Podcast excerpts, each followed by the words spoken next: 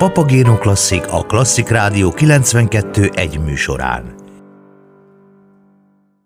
Megjelent Sol Endre mestermű születik, 45 izgalmas történet a Budai Várból című könyve. A várkapitányság hamarosan átadja a megújuló Budavári Palota elsőként rekonstruált történelmi termét, a Szent István termet. Az államalapító Szent István királyról elnevezett terem a századfordulón a Budavári Királyi Palota egyik legjelentősebb belső tere volt. A legendás helyszín újjászületését a második világháborúban teljesen megsemmisült épületrész a déli összekötőszány rekonstrukciójával kezdték a várkapitányság szakemberei a Nemzeti Hausmann programban. Az augusztus 20-ától látogatható Budavári Palota elsőként rekonstruált, díszes történelmi belső tere az 1900-as Párizsi világkiállításon nagy díjat nyert terem Hausmann alajos tervei alapján készült el. A tárlat célja bemutatni azokat a nagyszerű művészeket, akik a századforduló iparművészeti remekét, a Szent István termet létrehozták, a tablók másik oldalán pedig a terem apró részleteivel ismerkedhetnek meg a látogatók. A Mestermű születik című összeállításban a dualizmus korában újjászülető budai vár legendás épületei, helyszínei elevenednek meg a hozzájuk kapcsolódó élettörténetekkel és alakokkal. Olvashatunk a budavári királyi palota és a palota negyed alkotóiról, az építészekről, iparosokról, a főúri lakókról, valamint arról, hogy hogyan éltek ott az emberek. A könyv az alkotókat állítja középpontba, őket szeretné közelebb hozni és megismertetni az érdeklődőkkel, mondja Sal Endre. A történetek felelevenítik egyebek mellett a budai vár lakóinak mindennapjait, hányan laktak ott, és milyen volt például a piac.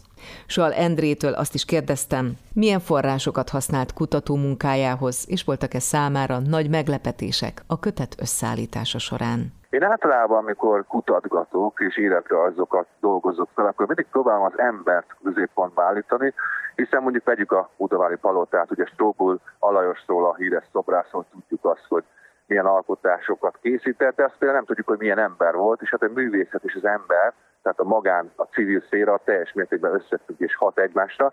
Például nem tudjuk róla, hogy egy nagyon bobukás ember volt, ha elmondhatom például a Városligeti jégpályára járt korcsolyázni, de lovagi páncélba ment, és a másik mondjuk azt, hogy hóbortja az volt, hogy a Epreskertben található műtermébe lóháton érkezett, és volt, hogy be is ugratott az ablakon a lóval.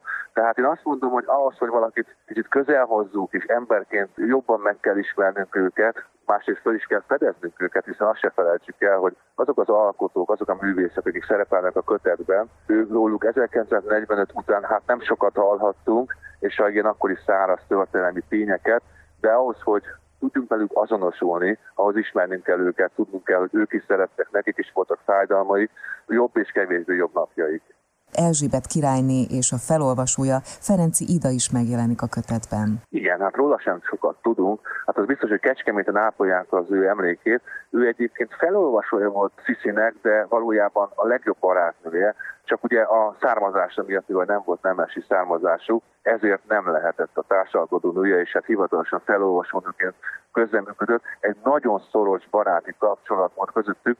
Feljegyezték, annak ellenére, hogy több mint 30 évvel idősebb volt Erzsébet királynő Ferenc Idánál, feljegyezték, hogy Gödöllőn a kastélyban egy alkalommal a zuhogó esőben kint táncoltak, ez is ugye megint az emberi oldal, és hát mindenkinek egyértelművé vált, hogy itt sokkal-sokkal szorosabb kapcsolat van, mint akár egy felolvasó és a királyné közötti kapcsolat. Egyébként nekem az is a célom a Mestermű születik című kötettel, amely nem csak az alkotókat állítja középpontban, hanem a Budai Vár korabeli mindennapjában is betekintést enged, Szóval én szeretném azt, hogy a fiatalok is kézbe vegyék ezt a kötetet. Egyrészt tanulságos, másrészt egy nagyon izgalmas időutazás is, az, hogy húsvér ember mi voltában ismerhetünk meg olyan alkotókat, akiket eddig a száraz tények alapján ismerhettünk.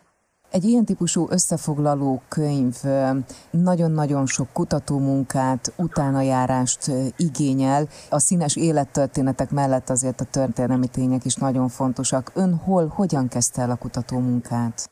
Alapvetően nekem van egy újságmúzeumom, tehát részben korabeli lapokból, elsárgult lapokból kutatgattam, de hát ugye az nem elég forrás, a levéltárakat is természetesen végigjártam, és így állt össze 45 különböző történet, 45 különböző életrajz. A könyv aktualitása az az, hogy napokon belül megnyílik a Szent István terem a Budai várba, amiről tudni lehet, hogy a század előtt a leghíresebb, legnagyobb magyar mesterek építették. Hát ugye tudjuk, hogy Zsolnai Vilmos manufaktúrájában készült az a csodálatos, több mint 5 méteres kandalló, vagy éppen a Faburkolat Tékenre műtermében Roskovics Ignác festett a királyportrékat. Ez egy ékszerdoboz volt, a magyar mesterséget, a magyar míves mesterséget hirdette, de aztán a második világháború során elpusztult, és most a Nemzeti Hauszon programnak köszönhetően ismét a régi pompájában láthatjuk majd ezt a termet. Ez az aktualitása ennek a kötetnek, tehát az időzítés az nem a véletlen műve.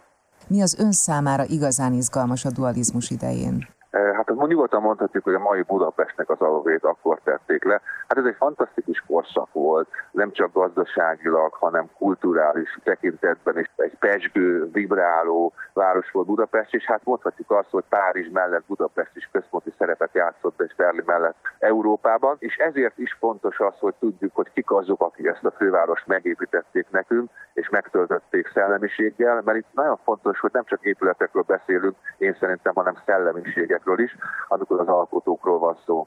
A kötet alcíme 45 izgalmas történet a budai várból. Én biztos vagyok benne, hogy a sok-sok érdekes sztoriból azért van önnek is kedvence.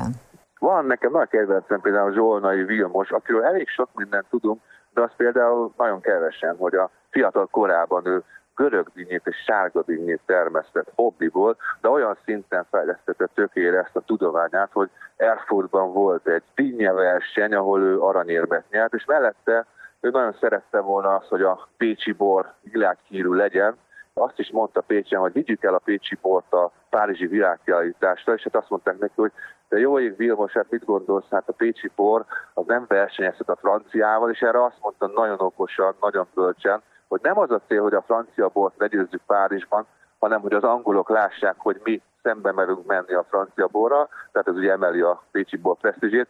Tehát ő egy nagyon tehetséges, kreatív, sokoldalú ember volt, és hát végül is szerencsénkre nem a dinnye termesztésnél maradt, és nem a bornál, hanem ugye megalkotta a csodás zsolnai manufaktúrát.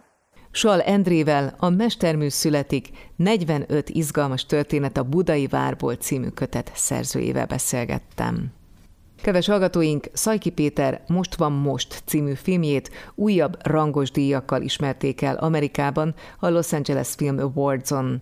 A Papagéno Klasszik folytatásában további érdekességeket hallhatnak erről.